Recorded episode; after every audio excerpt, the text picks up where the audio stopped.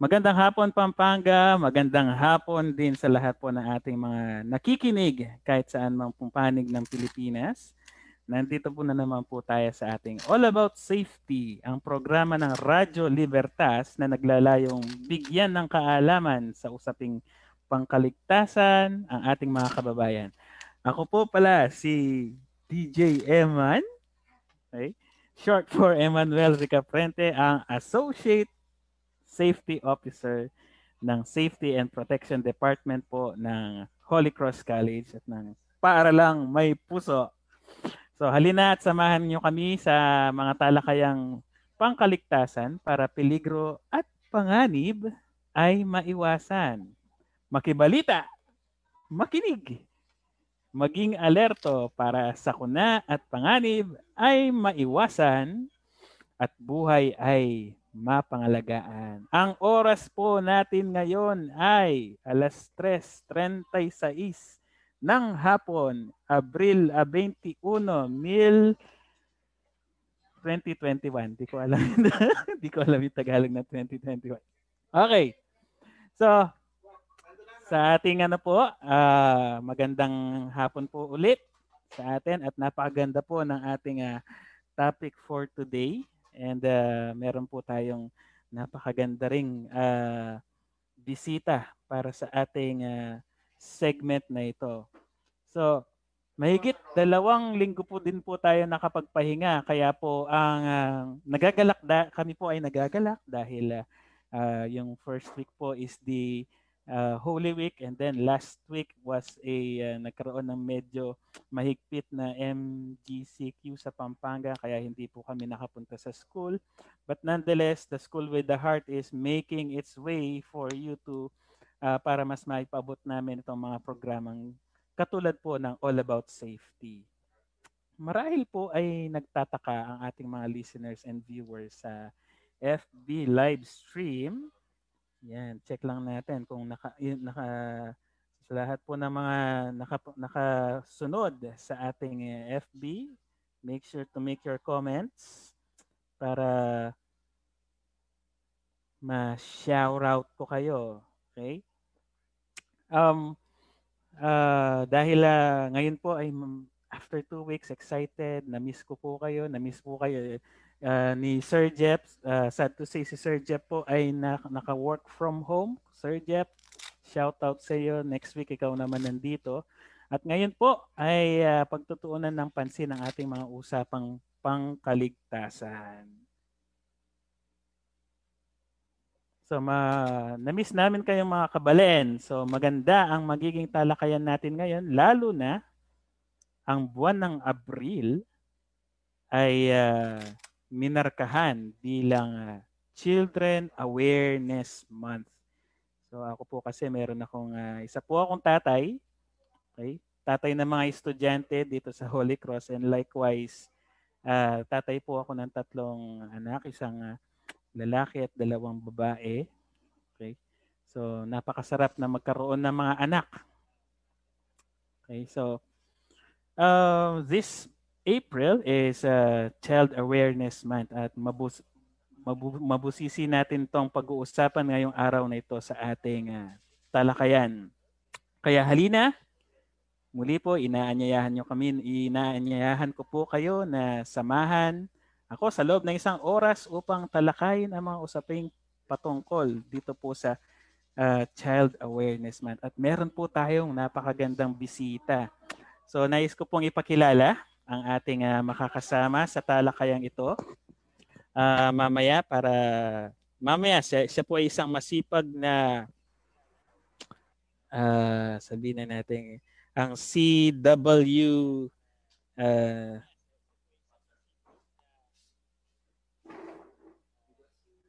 CWC ng uh, Department of Social and Welfare Development po ang ating regional CWC Regional Coordinator. Um, ngayon po, ipapakilala natin siya. Uh, palakpakan po natin si Miss Apple Shame Lomolho. Good afternoon po, Madam. Kumusta po kayo? Uh, makabatang hapon po sa ating lahat. Uh, ako po si Apple Shane Lomolho, uh, Regional Coordinator po ng Council for the Welfare of Children and assigned po dito sa DSWD Field Office 3 sa San Fernando. At uh, muli po, binabati ko po ang lahat na nakikinig ng isa pong makabatang hapon. Wow, napakaganda. Makabata. Okay. Mama, ano pong ibig sabihin ng CWC? Ang, ang CWC po ay ang Council for the Welfare of Children. So, ang CWC ay isa pong uh, interagency government body na kung saan kami po ay merong mandato na mag-monitor po ng mga programa at serbisyo po para sa mga bata, para po mag-legislate or mag-lobby ng mga concerns and issues na patungkol sa mga bata at uh, kumbaga kami ay naka-assign din doon sa advocacy no para sa pagpapalaganap ng ating mga advokasya patungkol doon sa karapatan ng mga bata. Kasama na po doon yung protection. Yun. So saktong-sakto pala itong si Madam dito sa ating uh, topic ngayong araw na ito. So ganito po kasi yung sitwasyon ngayon. Nakakabahala, nakakabahala naman talaga yung mga kaso ng mga bata na nasa murang edad pa lang eh nakakaranas na ng karahasan at pang-aabuso. Uh, lalo na galing sa mga taong mapangsamantala at ang masakit pa ay kung sino pa yung mga malapit sa mga batang ito ang nakakagawa ng mga ganitong uh, karahasan. Uh, Magbibigay lang po ako ng konting uh, background, madam. So stay put ka lang po dyan. Mamaya babakbakan kita ng mga katanungan. so, Ready na po tayo dyan. Yan. So, noong uh, nagkaroon daw po ng pag-aaral na nasa 3,866 na respondents, edad 13 hanggang uh, uh, 24 mula sa 17 rehiyon ng Pilipinas, 17 regions of the Philippines na itala ang mahigit 66% ng physical violence, physical violence at 62% naman ang naitala na sa psychological violence, so physical and psychological violence. At base din sa pag-aaral, naitala ang mga nasa mahigit na 81.5% na kaso ng pang-aabuso sa mga batang lalaki. At mahigit 78.4% naman ang mga sa mga batang babae na kung saan, kung susumahin natin is 78.8% ng mga bata mula ages 14 to 18 years old ang naitalang nakaranas ng karahasan kumpara sa 80.9% na mga mas nakakatatang grupo nakaka ano to, nakaka-alarma uh, lalo na mga bata po yung pinag-uusapan. At kung susumahin, nasa mahigit 80% ng 3,866 responded ages 13 to 24 ay nakaranas ng karahasan uh, at pang-aabuso sa loob mismo ng kanilang tahanan or sa paaralan, sa trabaho, at sa kanilang komunidad pwede po rin siya idagdag dito ang uh, pag-aaral na ginawa ng Philippine Statistics Authority or PSA ay naitala ang mahigit 6,701 na bilang ng mga batang naging biktima ng child abuse na pwede nating sabihin bumaba na ito kesa sa 81 8,151 na kaso noong 2007.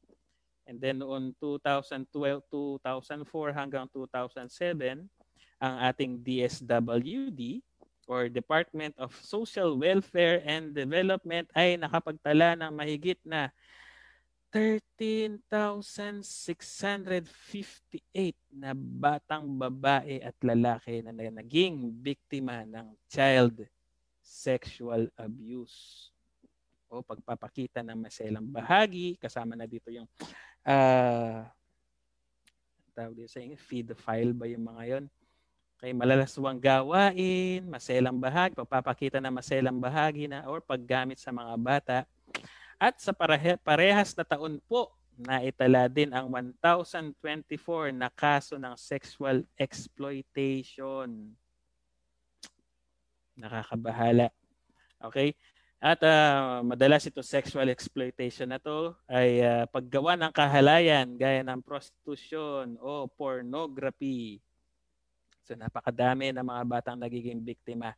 So bilang isang magulang, bilang isang magulang din po ay uh, nakakalungkot isipin na sa kanilang kamusmusan ay nakakaranas na sila ng mga ganitong mga karahasan at pang-aabuso na hindi naman dapat nila nararanasan.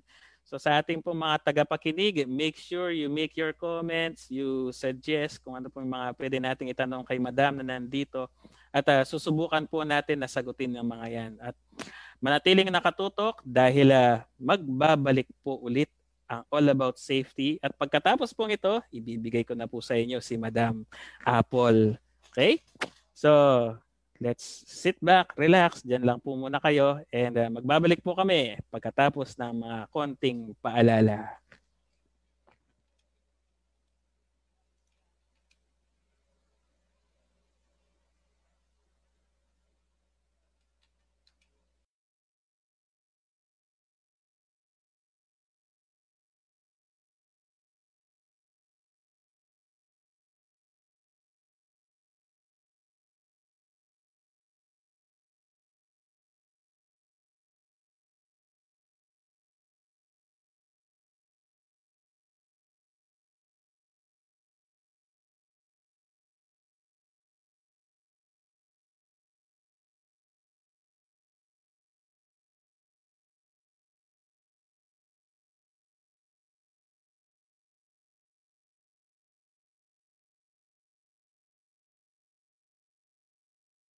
All right. So, bago tayo mag-umpisa kay Madam, magpapa-shoutout. Thank you very much kay uh, Miss Antoinette who is watching with us right now. Also, Sir Mark Malyari. Kumusta na po kayo? And then we also have Noy Bartolome. Shoutout para sa iyo. Sabi naman ni Miss Angelica Marie Simpao, shoutout po. Good afternoon, DJ Eman and Ma'am Shane. Good afternoon din po, Ma'am Marie. So, yan dito na po tayo. So, ang mga bata ay parang mga anghel. Okay, biyaya ng langit na dapat uh, kinakalinga at inaalagaan para lumaki bilang mabuting tao, kaya hindi katanggap-tanggap naman at kailanman hindi magiging makatarungan ang inaabuso at ginagamit sila, ginagamitan sila ng dahas. Okay? Mabuti na lang at may ahensya ng gobyerno na tumutulong sa mga kabataang nagiging biktima ng tinatawag nating child abuse. At meron mga nakasaklaw na batas para mapanagot ang mga may sala ng gumagamit ng karasang pang-aabuso sa mga bata. Okay? Um, Ma'am Apple. Uh, yes, sir. Ano po ba yung uh, masasabi natin dito. Uh, so the Department of Social Works, uh, Social Works, uh, Social Welfare ay uh, nandito para po dito sa mga katanungan nito. Ma'am, kumusta po? Uh, what do you do so far in our uh, DSWD and CWC? Okay po. Um, ang Department of Social Welfare and Development po ay ang ahensya na, kumbaga, na kung saan uh, nagbibigay ng mga programa at serbisyo para po sa pag-unlad at protection po ng ating mga mamamayan. Kasama na po ang mga bata doon. Mm-hmm. At uh, kagaya po na nasabi nyo kanina, Sir, ano, yung study po no, na ginawa ng UNICEF with uh, CWC and of course yung data po ng DSWD din, uh, pati ng PSA, no, nakakaalarma po yan dahil yung study po na yan, ginawa po yan before pa ng pandemic.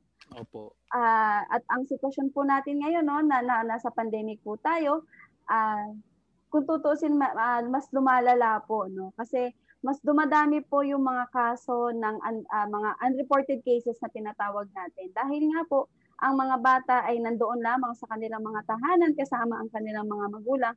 At uh, minsan po, yung mga kasama nila sa kanilang tahanan, sila pa po ang gumagawa ng mga uh, karahasan no, na pang-aabuso sa mga bata. Minsan po ito ay ang mga magulang, ang mga kamag-anak, mga kapatid.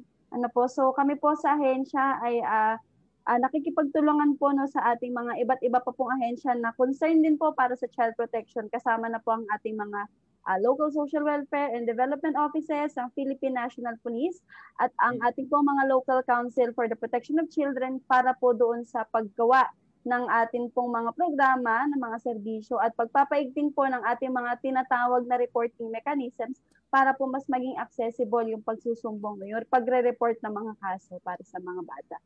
So, meron na po tayong reporting mechanism na existing. Meron na po, sir. Meron na po. Ang, ang sa PNP po, may tinatawag tayong aling police. No? Meron Aling. pong mga hotlines, no? May mga hotlines po ang Philippine National Police para po uh, tumanggap ng mga sumbong ng pang-aabuso para po sa mga kabataan at kababaihan. Uh, meron din po tayong hotline no sa ating Department of Social Welfare and Development. Uh, meron din po tayong uh, CWC Bantay Bata 163. So ang CWC in partnership po with uh, Bantay Bata 163, meron po kaming hotline yung uh, 16 uh, uh, asterisk or hashtag 163. So pwede po nilang tawagan ito. At um, pinakamalapit po ay ang kanilang mga barangay. Pwede pwede po magsumbong ang mga kabataan sa kanila po. Sa mga barangay po. No? Opo, pwede pwede po. Itong Bantay Bata, naririnig ko to nung college pa ako. It, uh, I Opo. think it it was uh, initiated by ABS-CBN Foundation. Kapamilya Yes po. Foundation. Opo. Yeah. Yun. Thank you very much. Ma'am, with regards to this, uh, meron pala tayong Republic Act 7610 or what we call Special Protection of Children Against Abuse.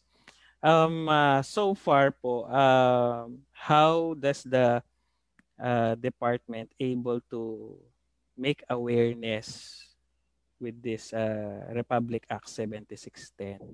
Ano po yung mga uh, ginagawa nating paraan para mas maging aware ang ating community uh, regarding this law? So it's already a law, Republic Act 7610. Okay po, sir.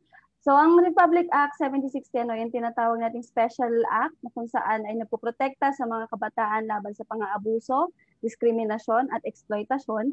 Ito po ay ang baga ang batas na nagpoprotekta sa mga bata no na sila ay hindi maabuso, sila ay hindi maging biktima ng ah, ng trafficking or exploitation. Yung sinasabi nyo kaninang online.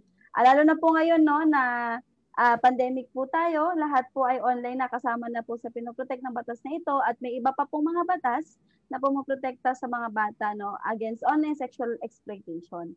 And um, ang ating pong ginagawa no sa ating ahensya sa DSWD katul- katulong po ang ating mga partner agencies. Kasama na po ang ang CWC o yung tinatawag natin na Regional Subcommittee for the Welfare of Children kami po ay ah, gumagawa ng iba't iba pong mga pamamaraan para po maipalaganap natin yung ating advokasya kung ano po ba ang mga ang mga ah, ano po ang mga batas na pumoprotekta sa mga bata ano po ang ano po ang karapatan ng mga bata mismo at paano nila kakaya paano nila mapoprotektahan ang kanilang mga sarili.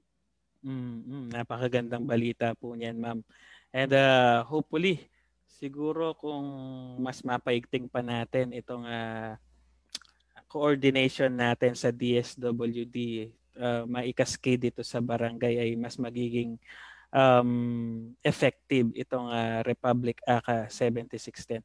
Ma'am, um, bilang isang uh, sa DSWD, Ah, ano pong mga interventions? Kunwari, meron pong na-report na child abuse. What should or ano po yung ginagawa or kaagarang ah, ginagawa ng DSWD? Or paano po yung process dito po sa reporting mechanism natin? Okay po. So ang proseso po na sinusundan ng ating ahensya patungkol po doon sa pagre-report ng kaso ng pang-aabuso, ah, neglect o yung pagpapabaya o yung exploitasyon, tayo po ay ah, usually po kasi ito ay nire-report sa ating po mga LSWDOs. No? So, minsan po kami din po sa atin sa regional level nakakatanggap din po kami ng mga reklamo, pero bilang po tayo ay meron pong mga lokal na may lokal na pamahalaan, meron tayong ah, meron tayong mga local offices kumbaga counterparts na kung saan sila din po ay may mandato to take action on these reported cases. Sil, ah, usually po ang binibigay natin dito ay case management. No? In, binibigyan natin ng assistance ang ang mga nasa lokal na pamahalaan kung paano nila i-manage ang mga reported cases. Ah, nagbibigay din tayo ng ah, mga ah, capability building activities para po ah, mabigyan, ma-equip natin yung ating mga social workers no sa pag uh, pagbibigay ng counseling, no? Paano po ba ang uh, ano po ba ang mga uh, nararapat na inter- uh, intervention, yung paano, paano ipaprocess yung atin pong uh, survivor, no? Kasi hindi na po natin sila tinatawag na biktima. Ang tawag po natin sa kanila ay mga survivors. Survivors. Na. Mm-hmm. Yes po. So, ang, ano po ba ang, ang uh, paano po natin matutulungan na i-process ng ating survivor ang kanyang naranasang pang-aabuso o karahasan at uh, minsan uh, nagbibigay din po kami ng uh, assistance no for example po kung kailangan i kailangan pong i-travel no kailangan po ng ang, uh, transportation assistance ng medical assistance ng ating mga uh, ng ating pong client no yung ating pong survivor uh, na, na, na, nakikipag-coordinate din po sa amin ang mga local offices kung saka uh, kung kinakailangan po na uh, mabigyan po sa aming level no sa regional level ng assistance o ng tulong no uh, yung ating pong survivor. Iyon po. And uh, yung pong process, yung, yung po kasi yung nakikita kong ano eh, um, mahalaga doon eh, yung re, uh, re-assimilation ng uh, survivor natin. Opo, opo. Um, So the counseling process, uh, meron po ba tayong mga registered na counselors or uh, pa, na nagbibigay or nagpo-process ng uh, uh, ng ating survivor? Yun pong uh, just like yun po meron po tayong capability something na sinabi niyo po kanina. Yes po, capability building activities po no. So kami po mga ang social workers po no, kasama na po ako doon. Ako po ay isang registered social worker. Uh, kami po ay nagbibigay ng uh, counsel, kami po ay uh, meron pong skill na to provide counseling services for the client. Kasama po 'yun sa mga serbisyo na naibinibigay namin. Parte po ng aming case management. And uh, kung sakali man po na kailangan namin ng tulong ng ating mga uh, ng ating psychologist or psychiatrist, kung kami man po ay mayroong nakitang pangangailangan, nakita namin na pangangailangan yun ng ating survivor, kami po ay nakikipagtulungan sa ating pong uh, health, uh, Department of Health or sa ating pong local health offices para po maitap kami doon sa pagbibigay ng uh, sa uh, posible po no yung uh, psych- psychologist or psychiatrist na kaya po magbigay ng psychological evaluation para po doon sa kliyente natin. Yun na uh, napaka-importante po kasi noon eh. Um uh, na may naaalala ko kasi dati I think it's in Mabalacat, uh, yung uh, home for uh, it's it's a home for the abuse also. Eh. It's a it's is it Mother of Good Counsel ina ni Maria or Munting Tahanan ng Nazareth pala. Yun. So I, I think doon din po dinadala yung mga neglected na children. Di po ba? Yes po. Sa amin naman po sa DSWD, meron din po kaming mga uh, centers no centers and institutions na pwede po mapagdalhan kung sakali mm. man po na uh, nasa best interest po no nasa uh, para po sa best interest ng bata na siya ay uh, ilagay mo na sa isang temporary shelter para po sa kanyang uh, rehabilitation recovery and para po doon sa protection na rin ng bata ano po mm-hmm. uh, meron po tayong uh, meron po tayong Haven for Girls sa Magalang at meron din po tayong Regional Haven sa uh, Palayan Nueva Ecija. Palayan, Nueva Opo, meron din po tayong uh, center for um, para po doon sa ating mga children with disabilities, no? Meron tayong Amor Village. At uh, meron din po tayong home for women para naman po doon sa mga kababaihang na biktima ng pang-aabuso. At uh, meron din po tayong mga centers no para po doon naman sa uh, um, mga tinatawag nating uh, children na inabandon na no yung ating pong uh, for adoption no. So sa RCC ito sa Lubao sa Lubao uh, oo yes po. and uh, meron tayong RRCY no yung ating rehabilitation center for youth na para naman po sa ating mga uh, child at risk or at ang mga children in conflict with the law. Children in conflict with the law. So yun po napakaganda ng ano natin. Okay.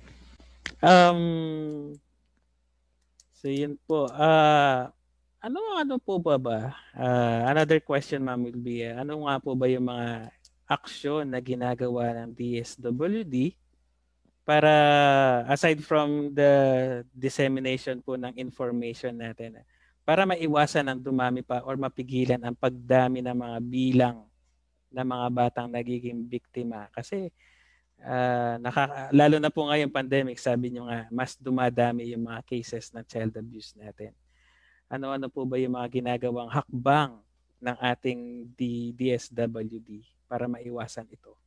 Okay po. Uh, maganda po yung tanong ninyo sir no ano po ba yung hakbangin ng ating ahensya. Pero uh, sa totoo lang sir, ang ahensya namin ay isa lamang doon sa nagko-contribute para po ma-ensure natin na na poprotektahan ng mga bata ngayong pandemya. Pero ito po ay isang community effort. No, kasama po ang mga magulang, kasama ang mga miyembro ng komunidad, uh, kasama na po kaming mga nasa nasa um, serbisyong sibil, yung tinatawag natin na government uh, workers, no? At uh, meron din tayong mga uh, civil society organizations at iba pa pong mga organisasyon na pumuprotekta din na nag- meron din sila mga advokasya para sa proteksyon ng mga bata. So sa amin naman po sa uh, DSWD sa part, uh, part naman po ng aming ahensya, kami po ay nagbibigay ng um, nagbibigay po ng uh, advocacy activities no. Kumbaga pinalalagana po namin yung kaalaman tungkol sa child protection no. Hindi lang po ito para sa mga bata at hindi lang po ito para sa ating mga care and service providers, particular po para ito sa mga magulang kasi ang protection po ay nagsisimula talaga sa bahay no so uh, sa pamamagitan po ng aming mga kagaya po nito no ng uh, ng aktibidad na ito malaking tulong na po ito para po maipalaganap natin na dapat po proteksyonan at uh, maprotektahan po ang mga bata no laban sa uh, pang-aabuso lalo na po ngayong uh, nasa loob lang sila ng bahay at um uh, and uh, in partnership naman po with other uh, with other agencies no na mga concerns such as yung ating mga law enforcing agencies. Kami po naman ay nakikipagtulungan sa kanila kung paano po paano po ba ang tamang paghahawak paghawak ng kaso no base po doon sa mga existing protocols natin no uh, And then yun po, capability building para para para po doon sa mga uh, care and service providers natin, kasama na rin po syempre ang mga magulang. Yun po. Napaka-importante talaga nitong uh, interagency coordination natin. Uh, especially uh, with regards to the family muna, yung mga parents muna siguro yung i-educate natin or ibigay bigyan natin ng uh, awareness with regards to this uh, existing law hanggang ikas-cascade natin dito sa uh, local government unit. And of course ito pong mga uh, municipal DSWD natin tsaka yung PNP.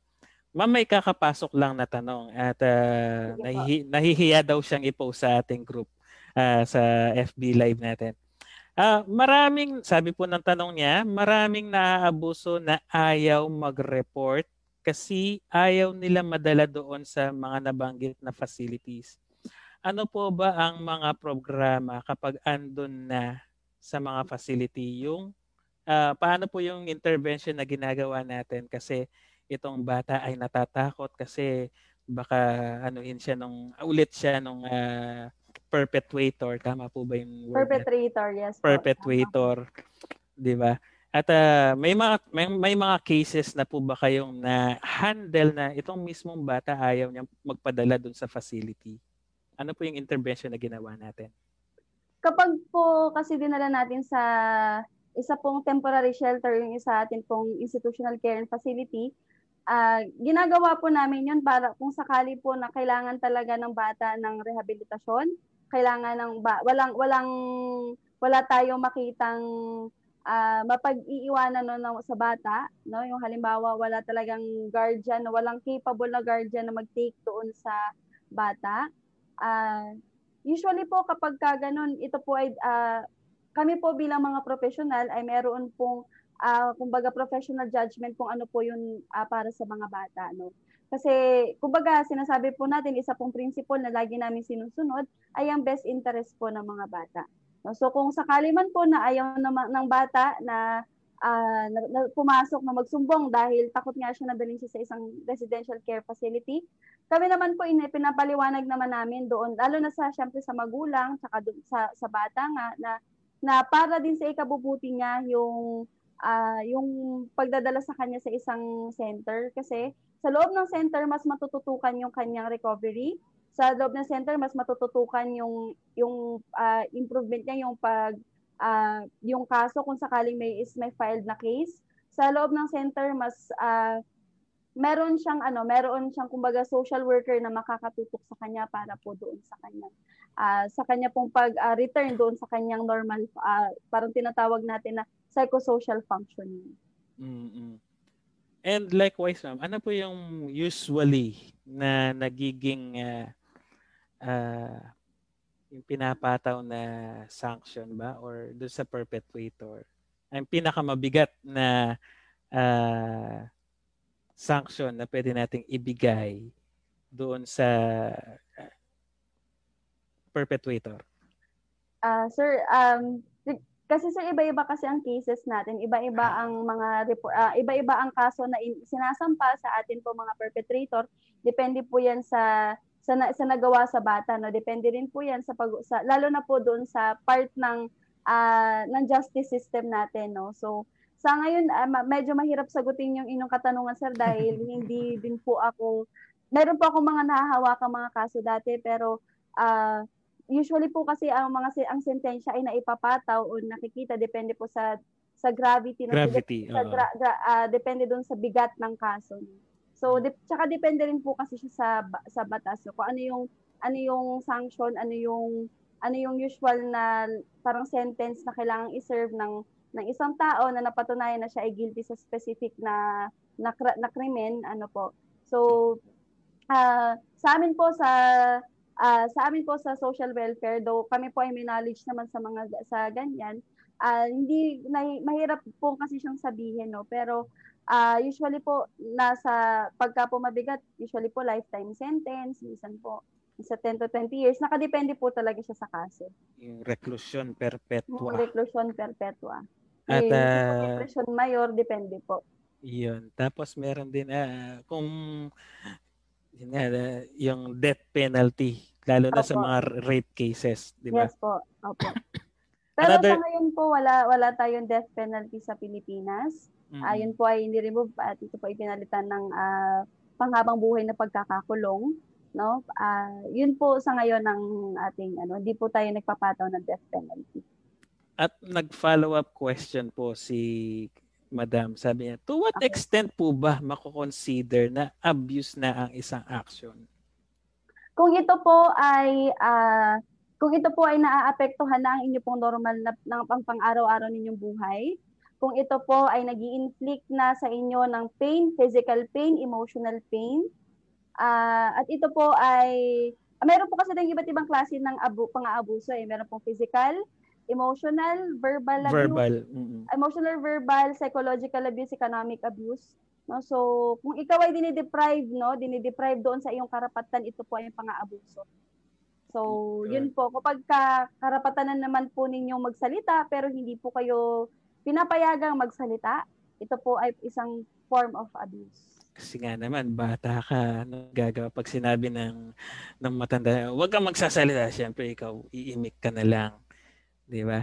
Thank you very much for that po. Meron pa rin po tayong uh, isa pang question. Sabi, nanggaling po kay Joy Me Culiado. Sabi po niya, Good afternoon po. Tanong ko lang po, sir and ma'am.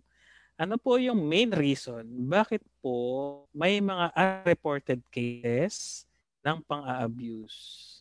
Bakit kaya may mga instances na hindi nare-report yung mga abuses na mga ganito? Okay po. Mag, uh, usually po kaya unreported ang cases or hindi nakakapagsumbong ang biktima dahil takot po siya. Talagang mainly fear ang reason. Fear. Takot, takot. Dahil una-una kapag sa parte naman ng bata, takot siya na baka makulong ang magulang niya, baka mawalan siya ng magulang. Natatakot siya dahil meron ng banta, no? Na halimbawa sinasabi ng mga perpetrator natin na pag nagsumbong ka, papatayin ko ang nanay mo. Pag nagsumbong ka, may gagawin ako masama sa uh, kapatid mo. No? So, yun fear. At uh, pangalawa ay hindi nila alam yung na meron tayong mga local, uh, meron tayong mga reporting mechanisms na available at kayang-kaya po natin puntahan. Halimbawa na lamang po ang barangay. So, mm. yun po yung pang isa uh, dalawa pong uh, nakikita nating reason kung bakit po may mga unreported. At uh, pangatlo po ay hindi nila alam na pang-aabuso na po ito ginagawa Kasi nila. hindi nila oo, hindi nila alam na yung ginagawa sa kanila ng kanilang uh, magulang, ng kanilang kapatid, ng kamag-anak at ng ibang tao na pang-aabuso na pala siya kasi hindi sila nabigyan ng hindi nila nalaman o hindi sila nabigyan ng impormasyon o kaalaman na, uh, tungkol dito sa mga ganitong uh, pag-uusap, sa mga ganitong klasing issue no. Kaya mahalaga na, na nabibigyan po no, nabibigyan nakakapagbigay tayo ng kaalaman sa mga uh, sa atin pong mga communities tungkol po sa pang-aabuso kasi hindi nila minsan alam na sila pala inaabuso na pero sige tuloy lang hinahayaan lang nila na gawin sa kanila. Iyan po. Yun na. dumarami po yung mga katanungan, madam. so, may, po. Opo, mer- isa pa po siguro may dadagdag ko is yung shame, no? Nahihiya kasi shame. yung, oo, nahihiya yung uh, yung yung survivor natin na magsumbong kasi baka madrag on, madala yung pangalan, reputasyon ng kanyang pamilya, no?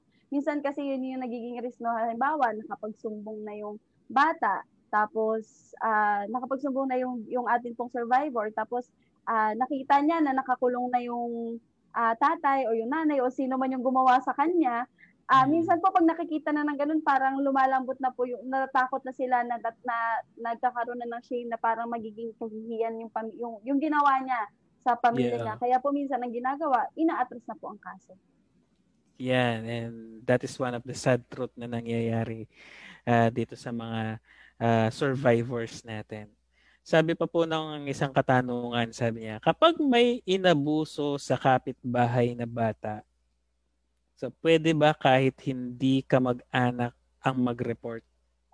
Po pwede po, po pwede po. Uh, sa ba, uh, sa ating pong batas, kahit po tatlo, at least three concerned citizens po ang pwede magsumbong. Uh, tatlo pong concerned citizen na nakakita o naka, naka, nakakita o nakaalam ng pangyayari ay pwedeng pwede po magsumbong sa barangay. Pwede pwede po tayong magsumbong sa pulis. Sa barangay at sa pulis. So Apo. yun po. Yun. So ano nga ba yung mga siguro nasa bandang ano na tayo ma'am. Uh, mga tips na tayo. So Apo So gusto ko po sana, sabi po ng isang question kasi uh, gusto ko po sana malaman kung ano ang mga hakbang o tips na pwedeng gawin para maiwasang maging biktima ng child abuse ang isang bata at kung sakali mang may masaksihan o ma- nakita or kilala na biktima ng child abuse, ano ang pinakamainam na gawin para matulungan sila? Okay po. So doon po muna uh, doon muna tayo sa kung uh, tips po kung paano natin maiiwasan no. Pa, eh, kasi sa totoo lang po minsan mahirap na maiwasan ang pang-aabuso lalo na doon sa mga tao nga na hindi nila alam na pang-aabuso na pala yung ginagawa nila o yung ginagawa sa kanila.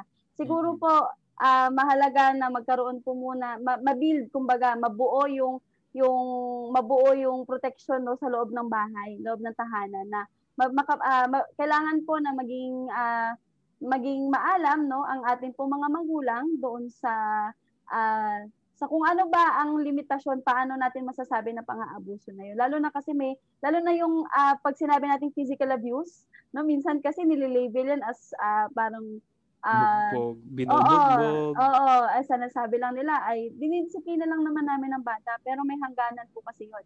Kayang-kaya po nating disiplinahin ng bata kahit hindi natin siya hina, wala po tayong ini-inflict na pain doon sa bata, no po. And um, kailangan po na ano na tayo po bilang mga bata, alam natin kung ano yung uh, alam natin kung ano yung ano yung pang-aabuso, no? Ano yung mga uh, mga action no na nag nagli-lead towards being abused, no? So, mahalaga yung mga ganito at meron tayong mga iba't iba pang mga um, iba't iba pang mga material materials para uh, makapag-spread ng awareness about abuse.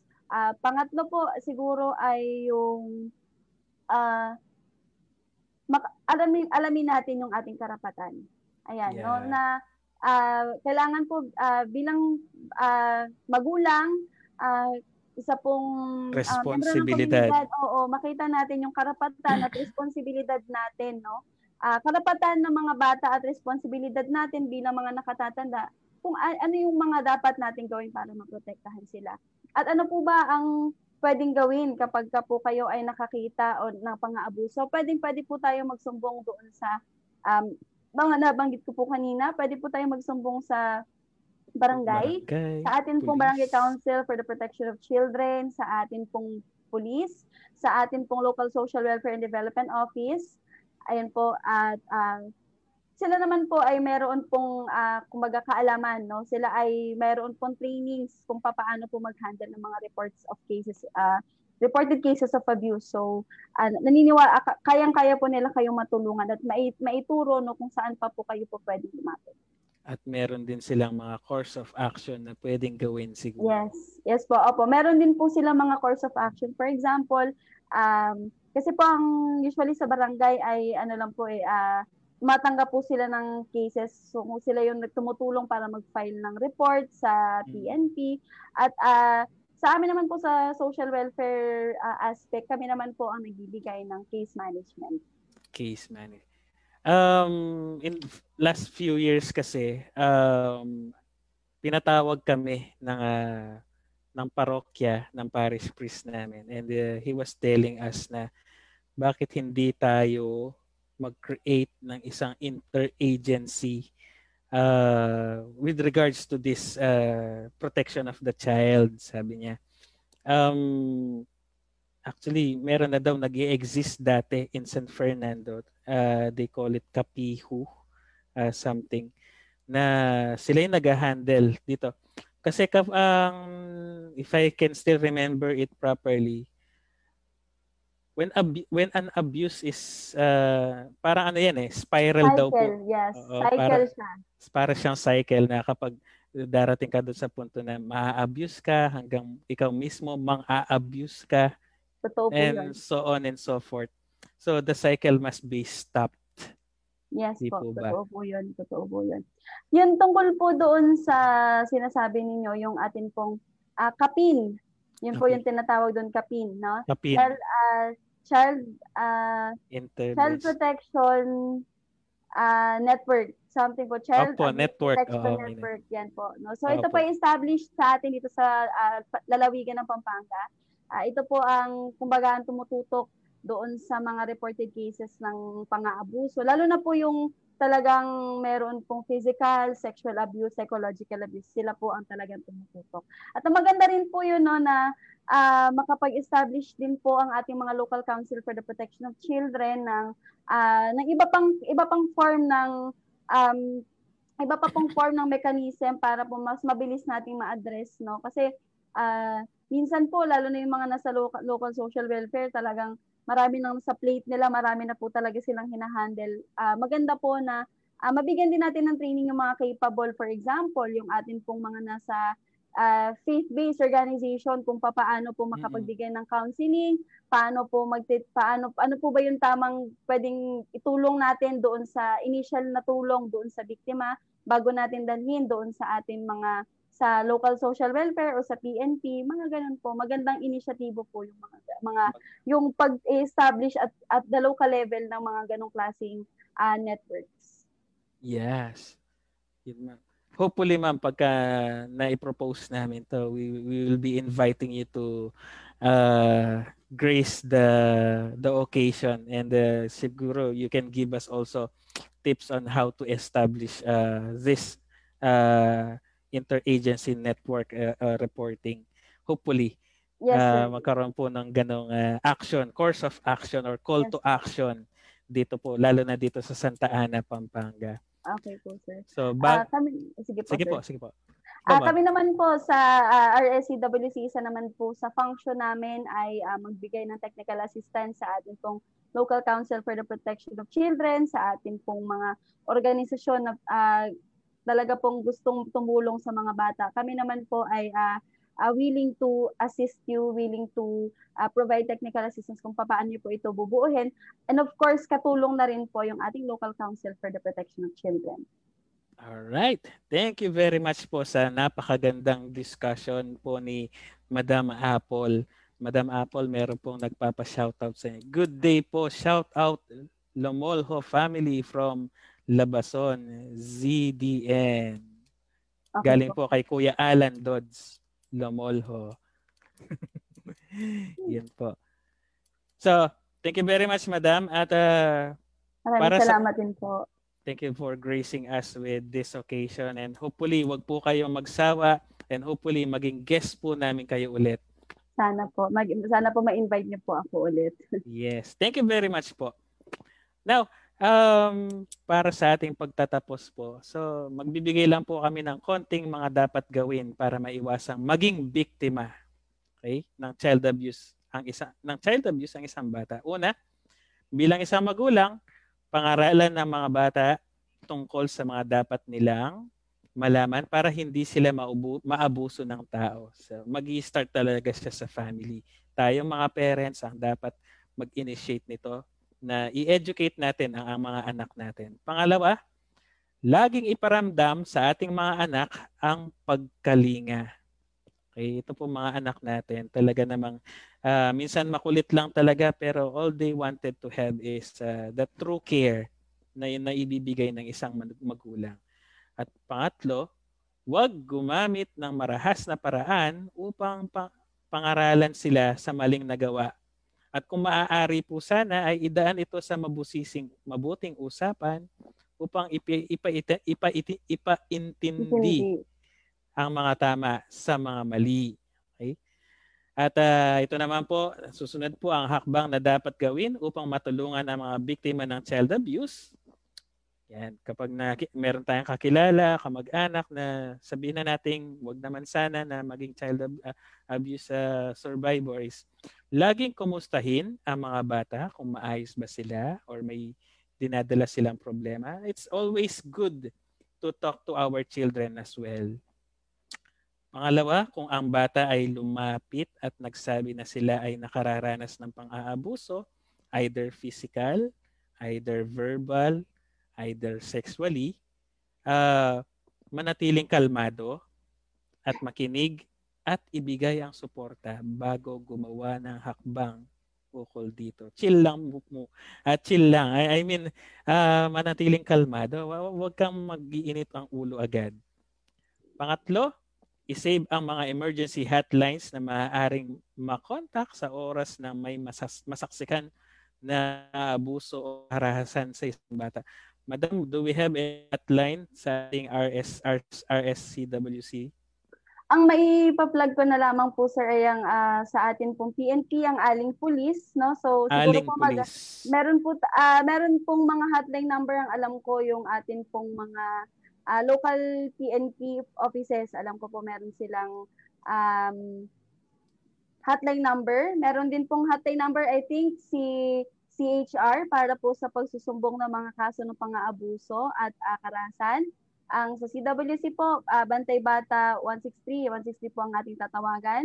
Um, atin pong mga ano, ang ating pong mga nasa barangay no. So dito mm-hmm. po sa San Fernando, uh, meron pong inisyatibo ang ating pong mga uh, barangay na mag-establish ng kanilang sariling Bantay Bata hotline. No? So, Bata. maganda pong practice din yun at sana po makita din natin sa iba pang mga local government units na magkaroon po ng available uh, hotlines sa barangay level.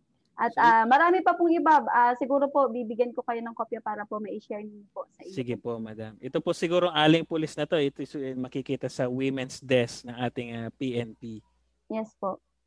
And lastly, ang mga kabataan ay dapat inaalagaan at pinapanatiling malayo sa anumang kapahamakan.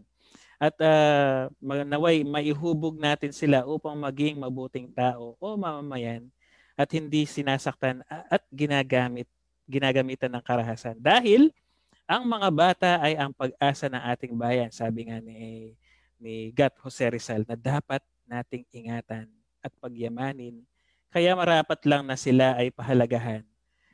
Muli po, maging alisto at alerto at makinig. Makialam po kung kinakailangan, lalo na kung buhay ang nas na para ang ating buhay ay mapangalagaan.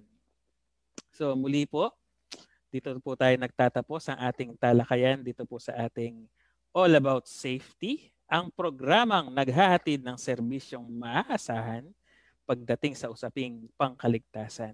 Abangan po ninyo next week si Sir Jeff, uh, si Daddy Jeff para sa ating uh, uh, sa at samahan niyo po kami ulit sa susunod na Miyerkules alas 3 hanggang alas 4 ng hapon Muli po, makibalita, maging alerto, at makinig para ang kaligtasan ay mapangalagaan. Manatiling nakatutok sa Radyo Libertas, ang puso ng bayan. Muli po, ako po si DJ Eman. Kasama po si Ma'am Apple ng ating RS CWC DSWD. Nagsasabing maraming salamat po sa pagtutok ninyo and also God. Meron po ba kayong last words, Ma'am Apple? Uh, siguro po uh, wala wala naman po masyado pero uh, lagi lang po nating tatandaan na uh, kahit po ngayong pan- pandemya no, uh, hindi lang po tayo mga nakatatanda ang apektado, apektado din po ang mga bata. Kaya napakahalaga po ng uh, paprotektahan natin sila uh, ma- ma- masiguro na ang kanilang mga karapatan, hindi natin na-deprive ang mga bata sa kanilang mga karapatan. At uh, sama-sama po tayo, no, hindi lang po kami mga nasa gobyerno ang meron pong responsibilidad sa mga bata. Kayo pong mga magulang, ang atin pong mga miyembro ng komunidad at, at iba, iba't iba pa pong mga uh, present institution no, sa ating komunidad. Ang, dap, ang meron pong responsibilidad para sa mga bata. Uh, again, tulong-tulong po tayo para po uh, masigurado natin na meron po tayong uh, magkaroon po tayo ng isang ligtas na komunidad para sa mga bata. Isang ligtas na komunidad para sa ating mga kabataan. Naalala ko yung isang uh, statement, sabi nga niya, it takes a village to raise a child. So tayo pong lahat ay may responsibilidad, mapatatay, nanay, tito, tita, lolo, barangay captain, kahit barangay tanod ka, kahit ikaw ay isang kaklase or isang kaibigan, uh, it, we, we have that responsibility para sa ating mga kabataan. Muli po, ito po ang inyong kasama, si Tatay Eman. Maraming maraming salamat po. See you next week. Thank you, Ma'am Apple. Maraming salamat. Maraming salamat po, sir. Maraming salamat po. Maraming salamat po, Radio Libertas.